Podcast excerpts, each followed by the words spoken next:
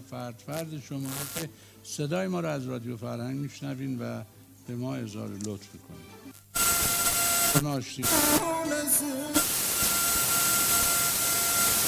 درود بر شما. خورسندیم که در زمستانی سرد همراه شما هستیم. از شاهنامه می‌گوییم و در داستانهای شاهنامه و مفاهیم آن کندوکاف می‌کنیم. شنوندگان رادیو شاهنامه خورسندیم که در رادیو شاهنامه دیگر میزبان شما هستیم.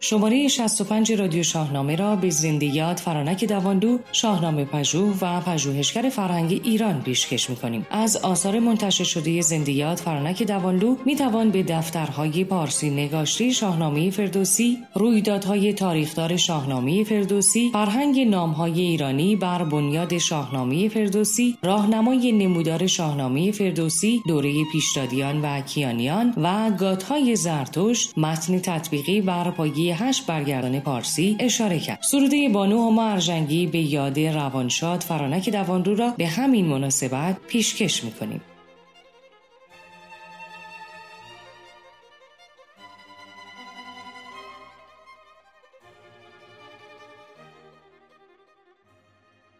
جهانا چه بی مهر و بد اختری ربودی ز یاران مهین گوهری. یکی مهربان بانوی پارسا وفا پیشه یاری به درد آشنا. فرانک زنی بود شاهنامه دان پژوهنده بخرد و پرتوان. بدانسان که فرمودش آموزگار زنی بود پیرایه روزگار. چو شهنامه بودش بهین رهنما نشد یکدم از مهر میهن جدا. سرودش همه گات زرتشت بود اهورا ورا یاور و پشت بود. به نیکی بزاد و به شادی غنود. جفا دید و بر مهر فرزی فزود. نرنگش به دامان نه روان. شد از دام دنیا به مینو روان.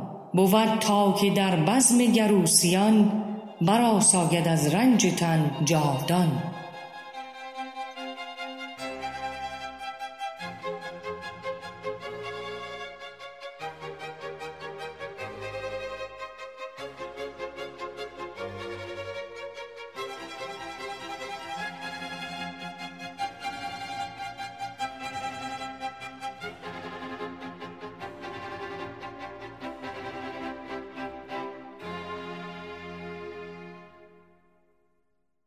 رادیو شاهنامه آوای رسای دوستداران شاهنامه و زبان پارسی.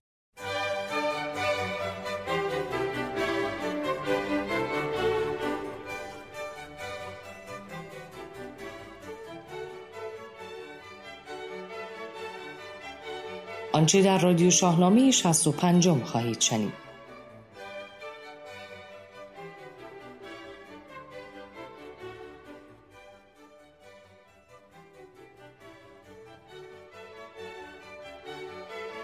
معرفی زنان شاهنامه فریگیس پژوهش و نگارش از سمیه ارشادی.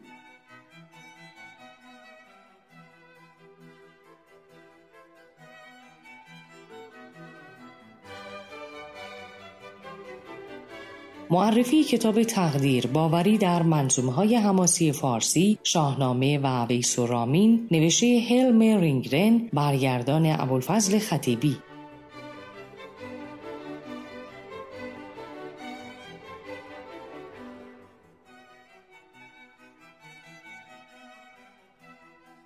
نقالی مرشد سید مصطفی سعیدی بخش دوم.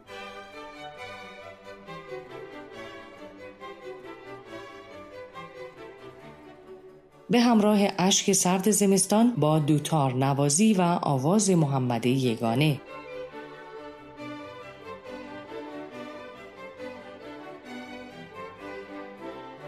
گوینده فرانک خسروی سردبیر کوروش جوادی. تهیه شده در استدیو باشگاه شاهنامه پژوهان.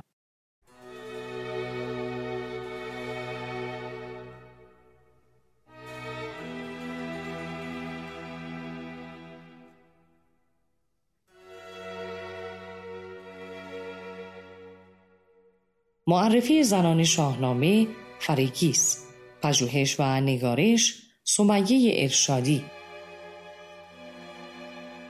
فریگیس دختر افراسیاب همسر سیاوش و مادر کیخسرو رنجیده ترین زن شاهنامه است که در سفر زندگی خود تنهایی ها از دست دادن ها ناملایمات و سختی های بسیاری را تجربه می کند او زنی است بسیار عاطفی حساس و نازکدل. از همین روی واکنشی هم که نسبت به وقایع پیش روی خود دارد بیشتر متأثر از همین خصوصیات اوست. بردباری ها و خویشتنداری ها و از طرفی نیز بیتابی ها و تسلیم شدن ها مهمترین و ترین وجه از خصوصیات روحی و درونی فریگیس هستند. هرچند که رفتارها و واکنش های این شخصیت بسیار متفاوت و گاهی هم غیر منتظر است. با سیر رفتاری چندان ثابتی را در کنش های او نمی‌توان مشاهده نمود که این امر تا مراحل پایانی حضور او در داستان به روشنی قابل مشاهده است. پیران بنابر مسلحت های سیاسی دختری را به سیاوش پیشنهاد می دهد که هرچند دخت افراسیاب است اما بسیار زیبا صاحب هنر و کمالات و بی اندازه عاقل توصیف شده است. به بالا ز سرو سهی برتر است. ز مشک سیه بر سرش افسر است.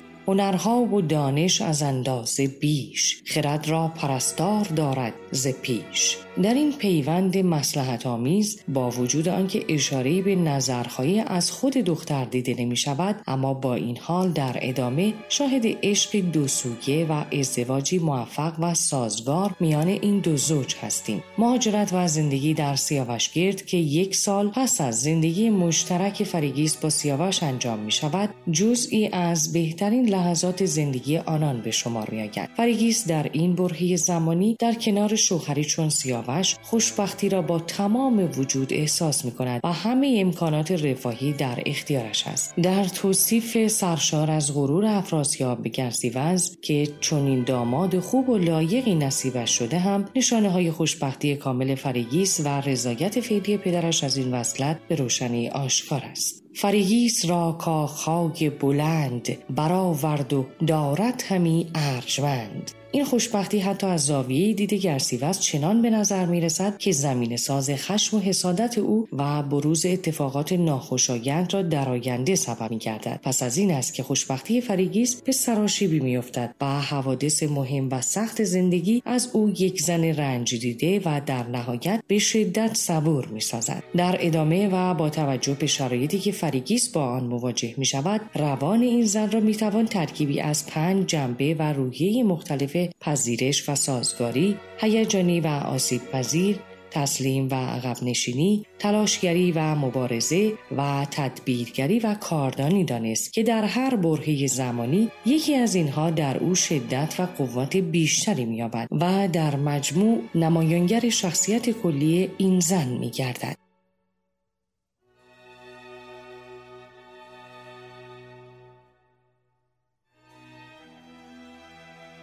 یکی از ابعاد شخصیتی فریگیس است که ناشی از صبوری، ایثار، تحمل و تعهد زناشویی بسیار در اوست، روحیه پذیرش و سازگاری بالا در پیشامدهای دشوار زندگی است که در برهه های از زمان در وجودش پررنگتر از سایر ابعاد روانی او پدیدار گردد. فریگیس دختری است که بدون آنکه نظرش را پرسیده باشند او را به ازدواج دیگری درآوردند اما با این حال این دختر سازگاری و ارتباط عاطفی خوبی را با شوهر خود برقرار کند. در پی مهاجرتی هم که به دستور پدرش افراسیاب صورت می‌گیرد بیچون و چرا همگام و همراه شوهر است.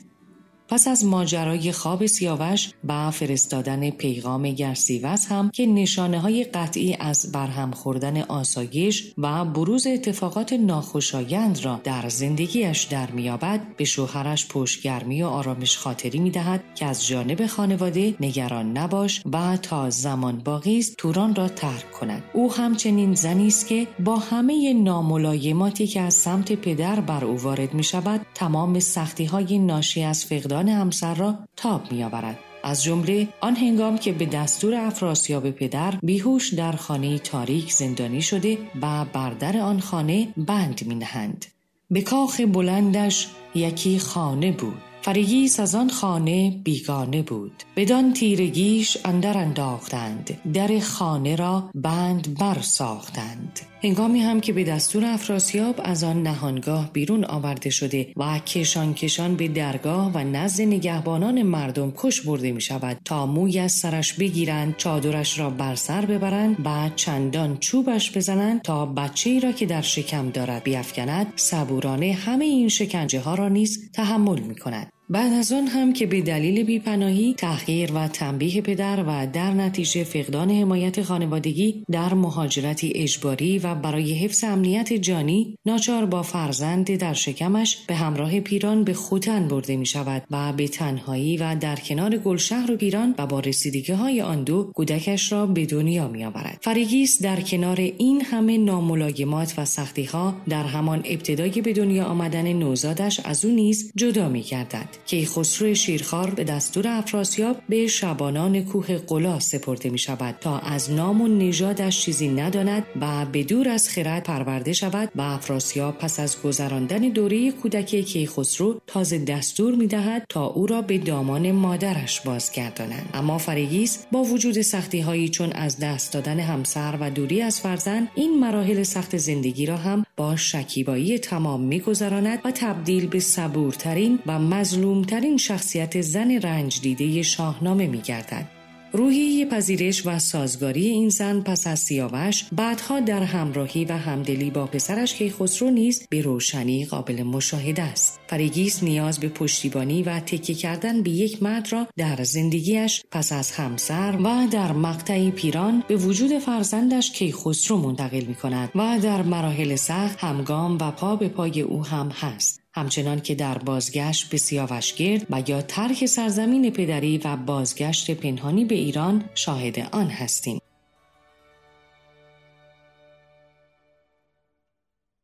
فریگیس با وجود شکیبایی ها و خیشتنداری های بسیار در مقابل زنی هیجانی و آسیب پذیر هم توصیف شده است. از نخستین واکنش او با شنیدن سخنان سیاوش در مورد بدبینی افراسیاب و ناامن شدن توران گرفته تا واکنش های بعدی او که بر اثر پیشامدهای گوناگون در وجودش بروز مییابد در کنش های رفتاری او بارها شاهد بیتابی ها اشک ریختن ها گیسوان بریدن ها روی خراشیدن ها و خاک بر سر ریختن ها هستیم. برای نمونه فریگیس در نخستین واکنشش نسبت به نگرانی همسر بلافاصله و بدون هیچ درنگی هیجانات زنانه خود را چنین بیرون میریزد. فریگیس بگرفت گیسو به دست. گل ارغوان را به فندق بخست.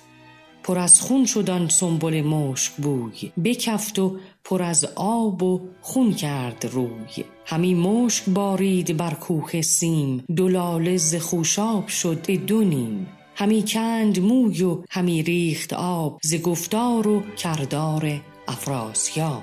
جالب است که پس از بیرون ریختن هیجاناتش حس همدلی و دلداری و اینکه حالا سیاوش چه تدبیری باید در پیش گیرد و در نهایت دعای خیر بر همسر و نفرین بر بدخواهانش در او آشکار می گردد. این حالات رفتاری و بیقراری ها در فریگیس بیش از سایر واکنش های رفتاری او و نه مرتبه در داستان تکرار می شود. پنج مرتبه از این حالات مربوط به همان گریزاری ها و روی خراشیدن ها از ابتدای داستان تا کشته شدن سیاوش هستند و یک مرتبه هم زمانی که از تصمیم پدر برای نبرد با سیاوش آگاهی مییابد و چنان فشار روحی بر او وارد می شود که خروشان و فریاد زنان به نزد پدر رفته با حالت بیقراری و خشم شدید هیجاناتش را بر پدر خالی می کند و او را به باد انتقاد می گیرد. در اصل باور مرکزی فریگی فریگیس به خاطر ضربات سنگینی که در زندگی بر او وارد شده خدشه دار گردیده و همین امر سبب می شود که زخهای درونی او سر باز کرده و او را به گذشته برگرداند و پیران را سرزنش کند که تو هم مقصر این پیوند و آشنایی بوده ای. یک بار هم هنگامی که شبرنگ بهزاد اسب سیاه سیاوش را می بیند از نهایت تأثر و احساس عاطفی باز اشک از دیدگانش سرازیر می گردد.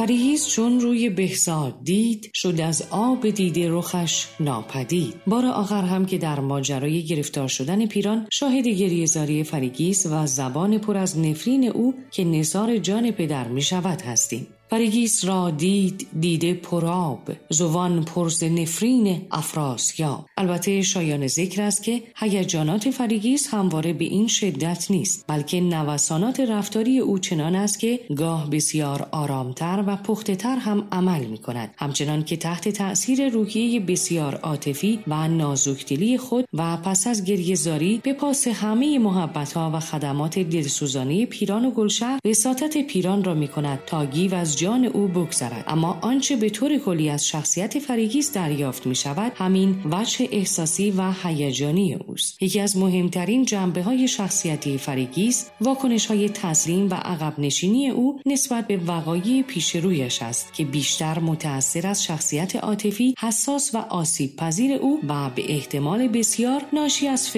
های عاطفی و های شخصیتی در وجودش است. گمان می شود که پرورده شدن فریگیس در نزد شخصیتی چون افراسیاب نقش تسلیم بودن و تسلیم شدن را در ناخودآگاه این زن ایجاد و تحمیل کرده باشد در بخش های حساسی از زندگی فریگیس به روشنی غلبهٔ حس ناتوانی و ضعف در مقابل قدرت برتر در وجودش دیده می شود که در صحنه از داستان او را به عقب می کشاند نخستین بار که در مییابد خطری بزرگ همسر و زندگی زناشویش را تهدید می کند در یک آن فرو ریخته و فورا احساسات و بیتابی های زنانهاش را بیرون می و حتی پیشنهادش به سیاوش نیست در سمت و سوی تسلیم و ناچاری است. او را به یاد همسرش می اندازد که کیکاووس پدر دلی پردرد از پسر دارد و بنابراین سیاوش نمی تواند به ایران پناه برد. راهش هم که به روم دراز است و رفتن به چین نیست ننگی برای او خواهد بود. در نتیجه جایی نیست که سیاوش بدانجا پناهنده شود. بدو گفت که شاه گردن فراز چه سازی کنون؟ زود بکشای راز. پدر خود دلی دارد از تو به درد از ایران نیاری سخن یاد کرد. زگیتی کرا گیری اکنون پناه؟ پناهت خداوند خورشید و ما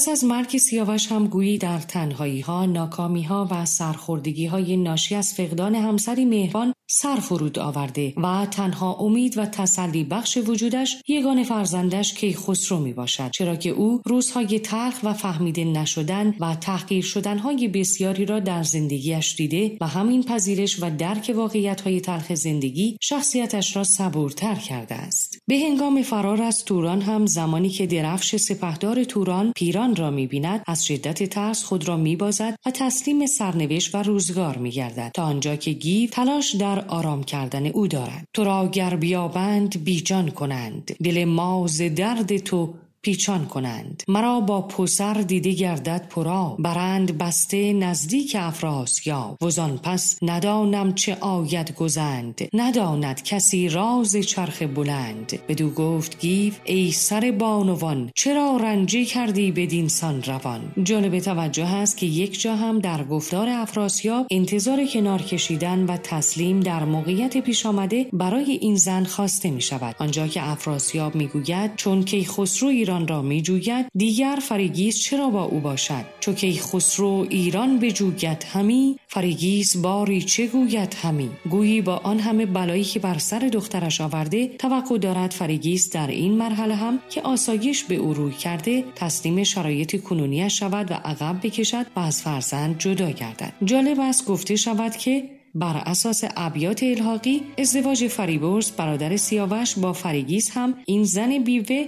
با وجود عدم رضایت بر این پیوند به ناچار تسلیم می شود. با این توصیفات و در یک نگاه کلی فریگیس در مقایسه با برخی دیگر از زنان شاهنامه نقش فعال اجتماعی و چندان خاصی ندارد. شخصیت او به شکل فردیت و وجود او در درونگرایی خاصی پیش می رود و بیشتر به واسطه نقش دختری همسری و مادریش قابل تعریف است و تنها در مواقعی خاص است که تأثیراتش پررنگتر و آشکارتر می گردد که آن هم در همان هیته روابط خانوادگی خلاصه می شود با وجود همه مواردی که پیش از این در مورد فرگیس بیان شد یکی از بهترین خصوصیات اخلاقی این زن نبردهای به موقع و شجاعانش در مقاطع حساس زندگی است و همین خصوصیت اوست که در کنار موارد دیگر شخصیتی چند بعدی با کنشهای رفتاری متفاوت از او ساخته است. به این شکل که در مواقع بحرانی آن بخش شجاع و بیپروای شخصیتش بیرون می‌زند و برای دفاع از حقوق خود و همسر و حفظ آنچه که دارد میجنگد.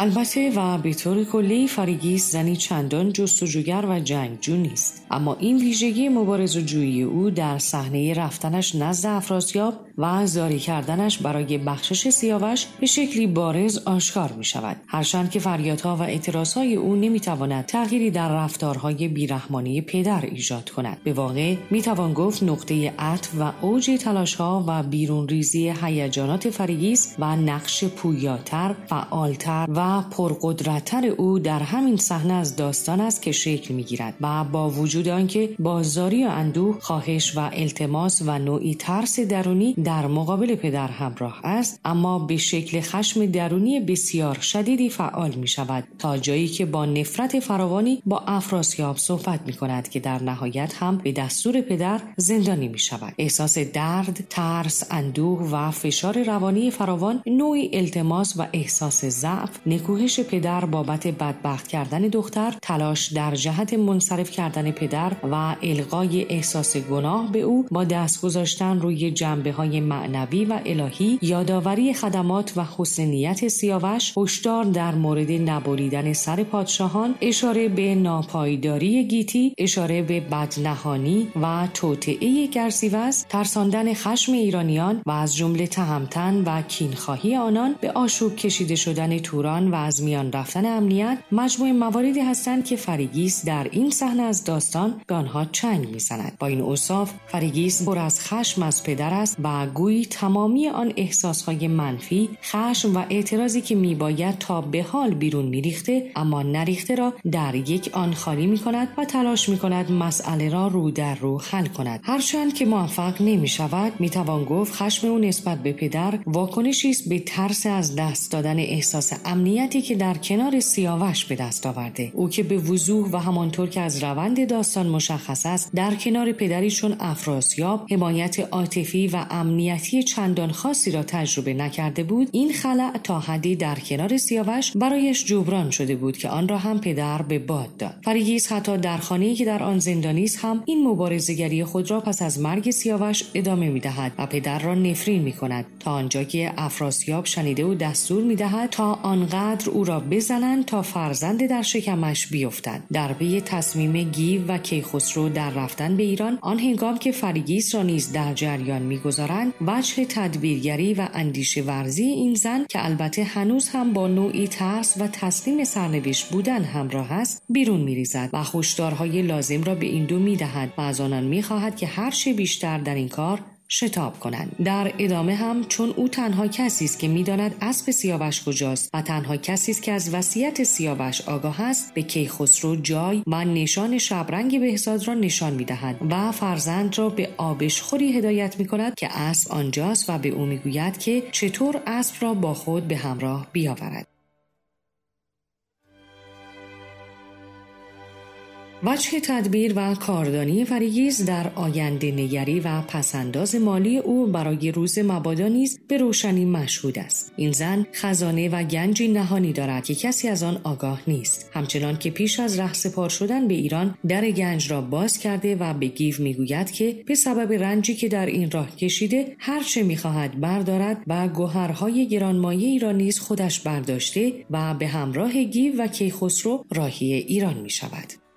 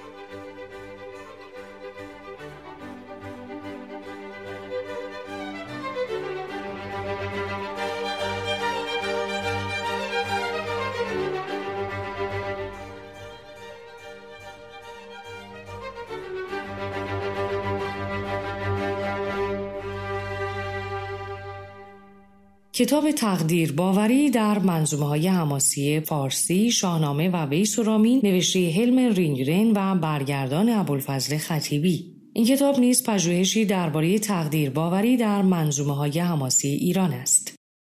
در فصل نخست کتاب با تکیه بر دو منظومه شاهنامه و ویسورامین به مسئله زمان در باور ایرانیان پرداخته شده و ریشه آن در کیش زربانی روزگار ساسانیان مورد بررسی قرار گرفته است. نویسنده با تکیه بر ادبیات اوستایی و پهلوی به این نتیجه می‌رسد که ایزد زروان یا زمان نه تنها نقشی برجسته و عمده در ذهن ایرانیان داشته است بلکه اندیشه سرنوشت باوری و ناگزیری آدمی در برابر تقدیر به همین ایزد نیرومند باز میگردد. از سوی دیگر نویسنده به مشابهت های ایزدان کاله در ادبیات هند و کرونوس در یونان با زروان ایرانی می‌پردازد و آن را باوری مشترک در اندیشه های هند و ایرانی و یونانی میشناساند. فصل دوم سرنوشت و آسمان اختربینی نام دارد که در آن پیوند ستاره شماری و اختربینی با سرنوشت آدمی واکاوی شده است. رینگرن با آوردن نمونه های فراوان نشان می دهد که چگونه اختربینان می توانستند سرنوشت شخصیت های شاهنامه و رویدادهای پیش رو را پیش بینی کنند. فصل سوم بخت به منزله قسمت آدمی است. نویسنده در این بخش به اصطلاح بخت در متون پهلوی می پردازد و آن را در دو واژه بخته و بغو بخته نمایان تر می بیند. بخته آن بخش از تقدیر آدمی است که یک بار و برای همیشه در ازل رقم خورده است و بغو بخته کردارهای آدمی است که ایزدان در بخشش آن نقش دارند. اما اهریمن میکوشد تا نیکی را از نیکان بدزدد و به کمک نیروی ستارگان سرنوشت آدمی را به سوی تباهی سوق دهد. اهمیت این دو اصطلاح کهن در این است که پدید آورنده دو دیدگاه عمده فکری می‌شوند. نخستین دیدگاه همه سرنوشت آدمی را از پیش رقم خورده می‌داند و دیدگاه دوم سرنوشت آدمی را وابسته به کردارهای نیک و بد او می شناسد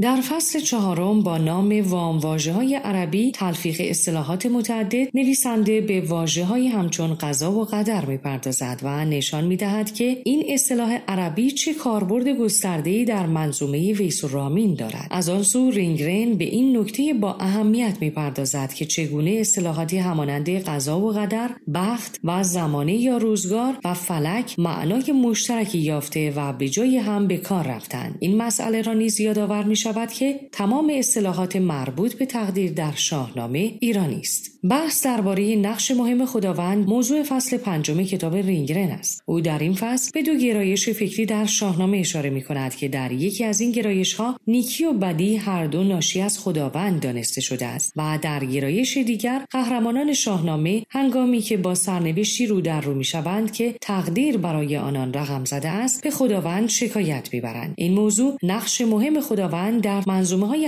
حماسی را نشان می دهند و آنگونه که نویسنده باور دارد نشان از نوعی نظم اخلاقی است. به راستی هم فردوسی بارها و بارها از خداوند در مقام حاکم سرنوشت یاد می کند. اوست که زندگانی می بخشد و نیک بد روزگار را رقم می زند. در نگاه او سرنوشت نه نیروی مستقل بلکه تجلی فرمانروایی پروردگار بر جهان است. آنچنان که رینگرن نشان می دهد این بنمایه فکری هم ریشه در باورهای زرتشتی دارد و هم اعتقادات اسلامی را در بر دارد. موضع آدمی در قبال سرنوشت فصل ششم و پایانی کتاب در این فصل مهمترین آموزه شاهنامه و ویس و رامین تن دادن به تقدیر و سرنوشت دانسته شده است. اما از آنجا که تقدیر تجلی اراده خداوند است تسلیم نباید با درماندهی همراه باشد بلکه باید ضربه تقدیر را با شکیبایی و اعتماد به خداوند تحمل کرد و در برابر سرنوشت نباید گستاخ بود چرا که آدمی به سزای خود می‌رسد. نمونه برجسته آن کیکاووس است که به وسوسه اهریمن قصد صعود به آسمان را در ذهن می پرورد و سرانجام سزای اندیشه وسوسه انگیز خود را می بیند. ابوالفضل خطیبی دو پیوست به کتاب افزوده که پیوست نخست فهرست های شاهنامه بر اساس تقسیم بندی ولف و چاپ ژول مول است و پیوست دوم گزیده است از آثار نویسنده کتاب هلمر رینگرن نمایه نیز بخش دیگر این کتاب است که در پایان کتاب آمده است.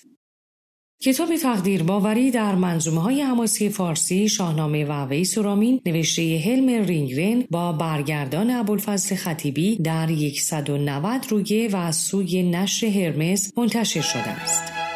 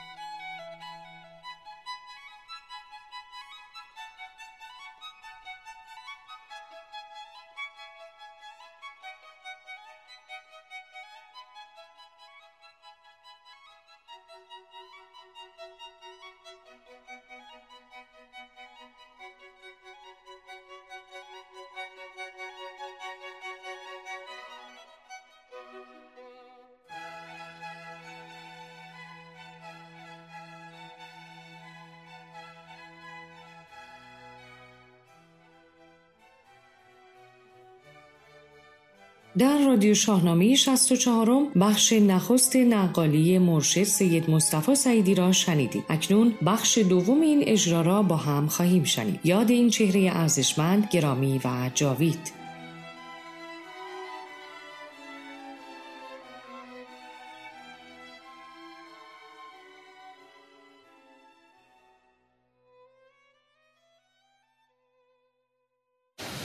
می‌دانم جان برادرت در گروه.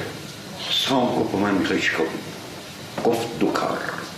گرفتن رخش بستن و بردن پیش افراسی. گفت گوش کن من جان برادرم به خطر. هر آن ممکنه بمیره. دو آرزو هم داره. یکی این که این اسب به دست صاحبش برسه. یکی این که پدرش ببینه. آرزوی دومش فکر نمی کنم برآورده بشه. اما اجازه بده من این اسب برم رستم بیاد جوانش جمع کنه. اینو به کی داره میگه؟ به تیمور. تیمور پسر کیه؟ پسر برزو نوه سهراب. پسرزاده رستم پسر عموی همین سام. وقتی اینو گفت خیال کن خنجر گذاشتن به قلب این جوان عباش در اومد. اما دو ها دورش سرداران توران گرفتن. چه می‌تونه بکنه؟ می‌تونه رهاش کنه؟ جواب افراسیاب رو چی بده؟ با خود گفت کاش بیرون نیومده بودم. هاش قلم هم میشکست. به جنب این جواب رو نمی‌گرفتم. هیچ کاری هیچ کار گفت بستن درو گذشت کردم. ولی رخش می‌خوام. گفت گوش کن سفه بود به ارواح آبا و اجدادم تا عمر دارم. هر کجا نشستم میگم آزاد شده دست تیمورم. بگذار من این گفت معذرت می‌خوام. نمی‌تونم این اجازه رو بدم. هر چه درس از استاد خوانده بود به کار تیمور زد خدا یک از دو نیست. سام گفت نمی‌ذاره اسب برم نه. گفت گوش کن. من این اسب می‌برم و با سه تا خبردارم میبرمش. مردی نگرش دار این خبردار اول منه. خبردار. تیمور قاه قاه خندید برو این دام بر مرغ دیگر نه. که انقارا بودن دست آشیانه لجام رفت دست من. اسب می‌بریم. گفت این خبردار دومه. ولی خودت رو ضایع نکن بگذار من اسب برم. گفت به ارواح آبا و اجدادم اگرم می‌خواستم اجازه بدم حالا دیگه اجازه نمیدم. مردی بدر این خبردار سومه. دستان رب پشت کمر رخش در تمام طول عمرش دو تا تازیانه خورد. یکی اولیش این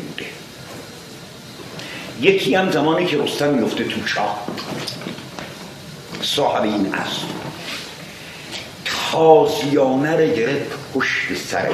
به تازیانه ای هشتاد رشته سیم مفتول سیم مسی سرش بافته مثل چماق صدا زد خبردار باد تازیانه گذاشت به کبر رخش. چنان این حیوان از جا جد هلجام او دست تیمور مثل تار انکبود از هم گسیخت رش از کبه حیوان گذشت مثل گرداد آخر بندی اردو سام گفت سپه بود خدا حافظ تیمور نه تنها ناراحت نشد بلکه خدا را شکر. کرد که توانست این جوان از ببره. فقط سام کاری که کرد.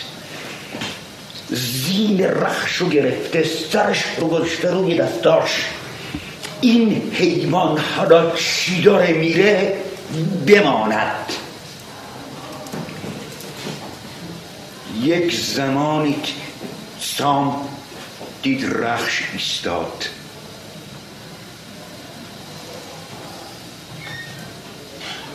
سرش رو کرد. دید خدای من. بالا دست لشکر ایران.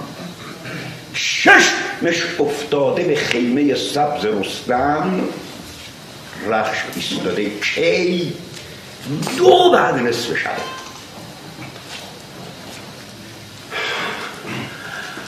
سام گفت حیوان رسیدی؟ رخش سر دوتا پا راز شد. از این بطن جگر یک شیعه کشید جهان پهلوان چشمش باز شد خدای من اشتباه نمی کنم صدای رخش بلند شد از در خیمه سبز آمد بیرون این صدا از کجا آمد جهان پهلوان یه کشید رقص سواری من. صدای رستم رو شنید. یک شیه رخش یک عربد رستم. جهان پهلوان بعد از هفت سال شهره رخ شد. دستش انداخت گردن رخش سر رخش روی سینش در این وقت سام رسید. جریبان خود رو درید. به رستم گفت پدر فکر می‌کنین از همینجوری آمده؟ رستم گفت پسرم تو آوردی؟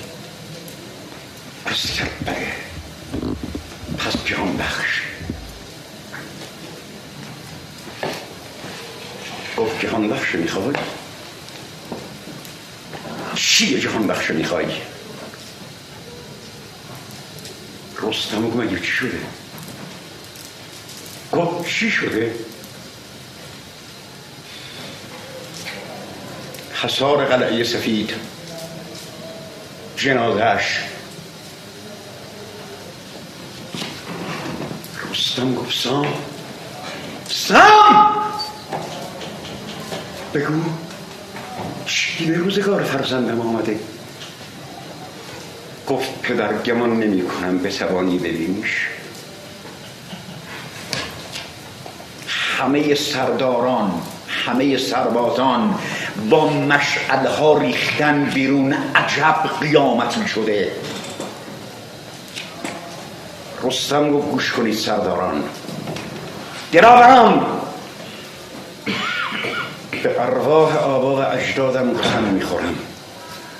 اگر یک تار موی سر فرزندم جهان بخش هم بشه اگر چهار دفتوای رخ شد ای نکنم دشمنی به شیر مادرم کردم. مرکب من رو لباس من بیارید اسلحه من بیارید. سام کو می‌خوای چه بکنی. گم می‌خوام برم حسار قلعه سوی از پدر. بیست و یک فرسنگ! این مرکب تاخت کرده. رستم گفت چه فکر می‌کنه اگر اصل من عیب نمی‌کنه. غرق اسلحه بعد هفت سال. پاش رسید به حلقه رکاب سپیده علامت کرد رستم زید هزار قلعه سپید یک زمانی رسید که تیمور دور قلعه رو گرفته لشکر آماده برای حمله به حصار قلعه سفید. صدا زد هجیر.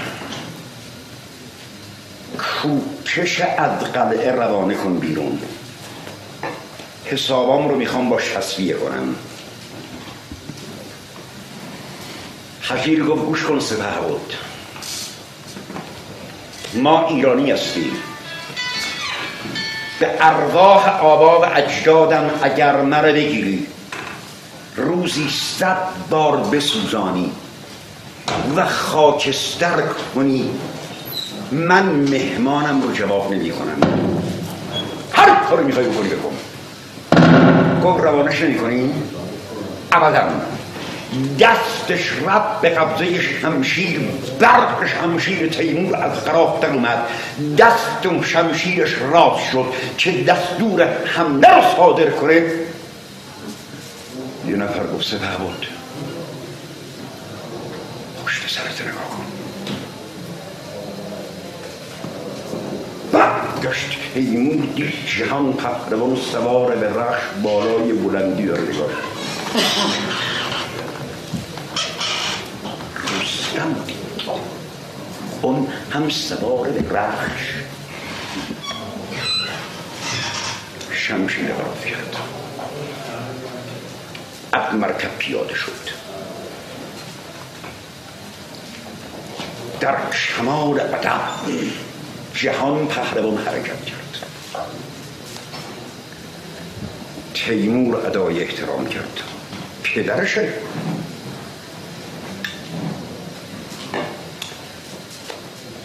رستم گفت سپه بود چی می‌خوای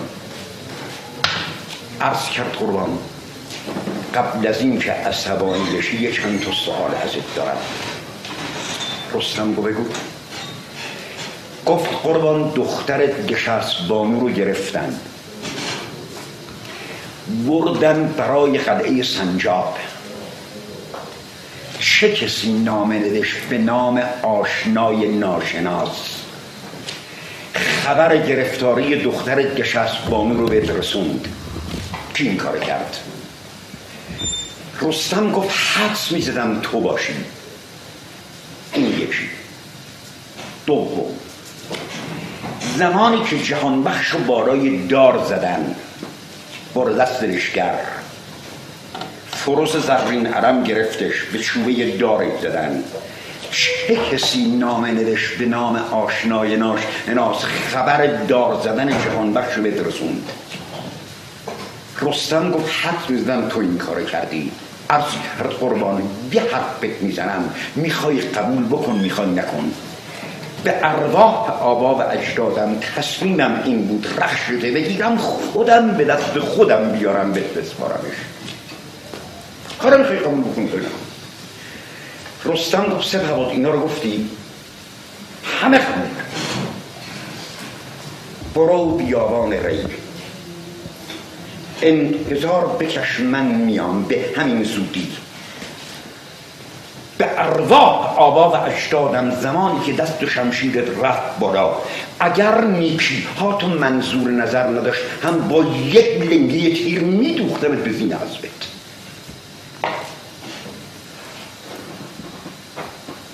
برو خط بارزه بگیرم ارسل اطاعت می‌کنم برو. لشکر رو جمع کرد رفت. حجیر تخت پل انداخت. جهان پهلوان از تخت پل گذشت. یک زمانی کوپش دید شلوغ شد. پرسید چه خبره؟ گفتن جهان پهلوان آمد. کوپش گفت با چی آمده؟ گفتن با رخش. رخش دستش رسیده. گفتن بله گفت الان داره میاد سراغ من. اولم میاد سراغ من. سوار به مرکب رستم از این دروازه میاد کوفکش از دروازه بعدی سوار شد و زد بچاک چره به دروازه رستم و حجیر. شنیدم جهان بخش و کوکش آورده. عرض کرد قربان رفت. رفت. کی عرض کرد قربانش. یعنی شما تشریف وردید رفت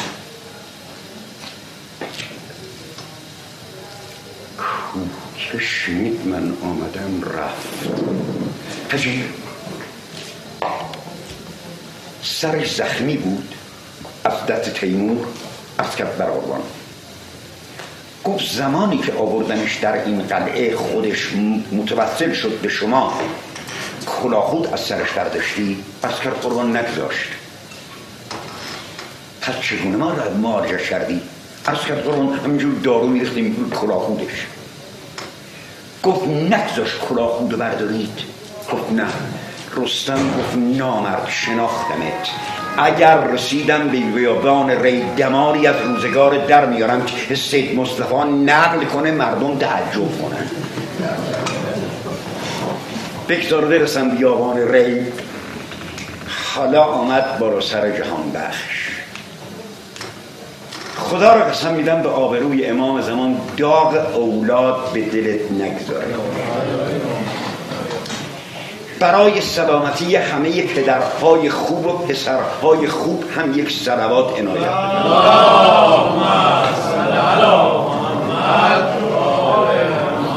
وقتی جهان بخش شدید بلا فاصله. یک فیل تخت برای پذیرایی و این جوان رو بر فراز تخت پیل نشانید دارو و درمان بارای سرش بلا فاصله حرکت کرد برای بیابان ری. خبر دادن به شهریار ایران که جهان پهلوان اثر مجروحش جهان بخشو داره میاره. آمد استقبال زمانی که با کیخسرو روبرو شدن رستم از مرکب پیاده شد رکاب شهریار رو بوسید یه حرفی می‌خواد بزنه. اما یادش افتاد. از کی کابوس همین تقاضا رو کرد و کابوس دست رد به سینش گذاشت و جوانش روی دامنش مرد. سخراب خسرو یک نگاه شهره رستم کرد. دید سیاه میشه زرد میشه سرخ میشه سفید میشه. گفت پسر زال چیزی میخوایی بگی؟ از کرد قربان بگو. از کرد شهریار. فرمان می‌دانم. می‌دانم. ولی دوست دارم به زبان خودت بگی. از کرد قرآن از اون نوشدارو که در گنج توست کجا خستگان را کند تندرست؟ به نزدیک من با یکی جام می سزد گر فرستی همک موز پی مگر او وقت تو بهتر شود؟ که من پیش تخت تو کتر شود؟ از اون مشتارود جهان بخش بزرگی تو چشم امید داره. شهریار ایران کلید خزانه کشور ایران رو. داد به رستم و پسر زال نوشدارو قابل. این که رستم قسم خود بعد از کیخسرو برابر هیچ پادشاهی تعظیم نکنه اینها بوده. علتش اینا بوده. کلید خزانه رو داد بهش نوشدارو که ارزشی نداره. به فاصله 24 ساعت با همین نوشدارو جهان بخش مادرزاد شد بقیه داستان رو در ماهای آینده براتون نقل محمد یگانه نوازنده شاهنامه خان و موسیقیدان مقامی است. او فرزند محمد حسین یگانه استاد موسیقی خراسان است. محمد یگانه از برجسته ترین دوتار نوازان ایران است و در بسیاری از جشنواره های جهانی و کشورها به اجرای برنامه پرداخته است. یکی از ویژه ترین کارهای محمد یگانه شاهنامه خانی با دوتار بر اساس موسیقی مقامی شمال خراسان است.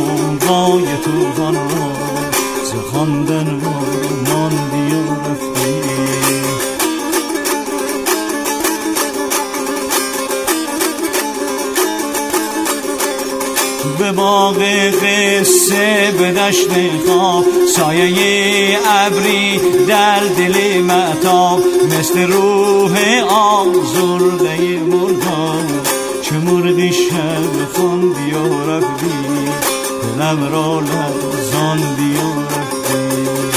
تا اشک سردی زمستان را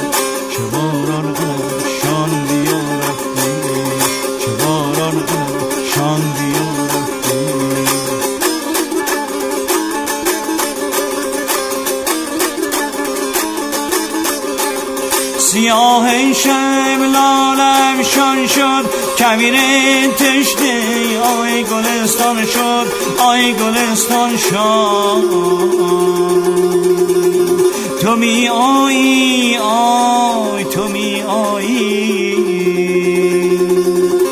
به باغ قصه به دشت خود به باغ قصه به دشت خود زراع شیرین پرمتا تو می آیی چون گل باران تو می آیی چون گل باران به جام دی نوفر مربان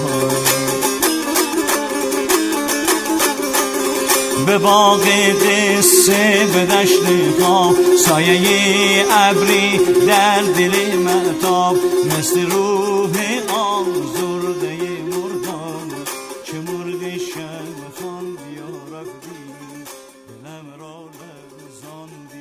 پایان رادیو شاهنامه 65 رسیدیم. با آرزوی شادی و آبادی رادیو شاهنامه 65 را به پایان می‌بریم. شاد زی مهرفسون بدرود.